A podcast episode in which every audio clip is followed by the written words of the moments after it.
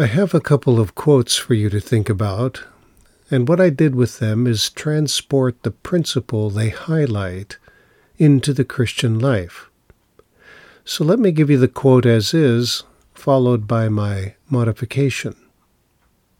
The first quote is by Chuck Colson. He wrote, quote, The best way to reduce crime is not to react after the fact with punishments and rehabilitation, but to discourage it before it happens by creating an ordered and civil community life.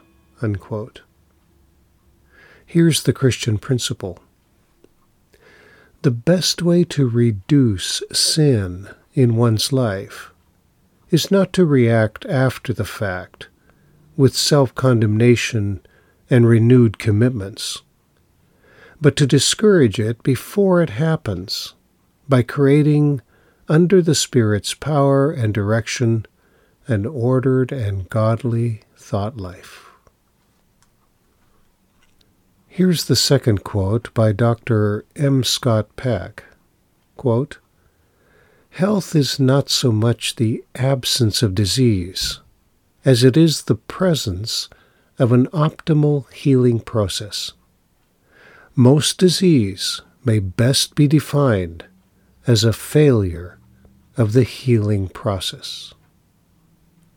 Here's the Christian principle Victory over sin is not so much the absence of deceitful desires as it is the presence of an optimal healing process, constant responsiveness to the Holy Spirit most sinful bondage may best be defined as a failure of that healing process.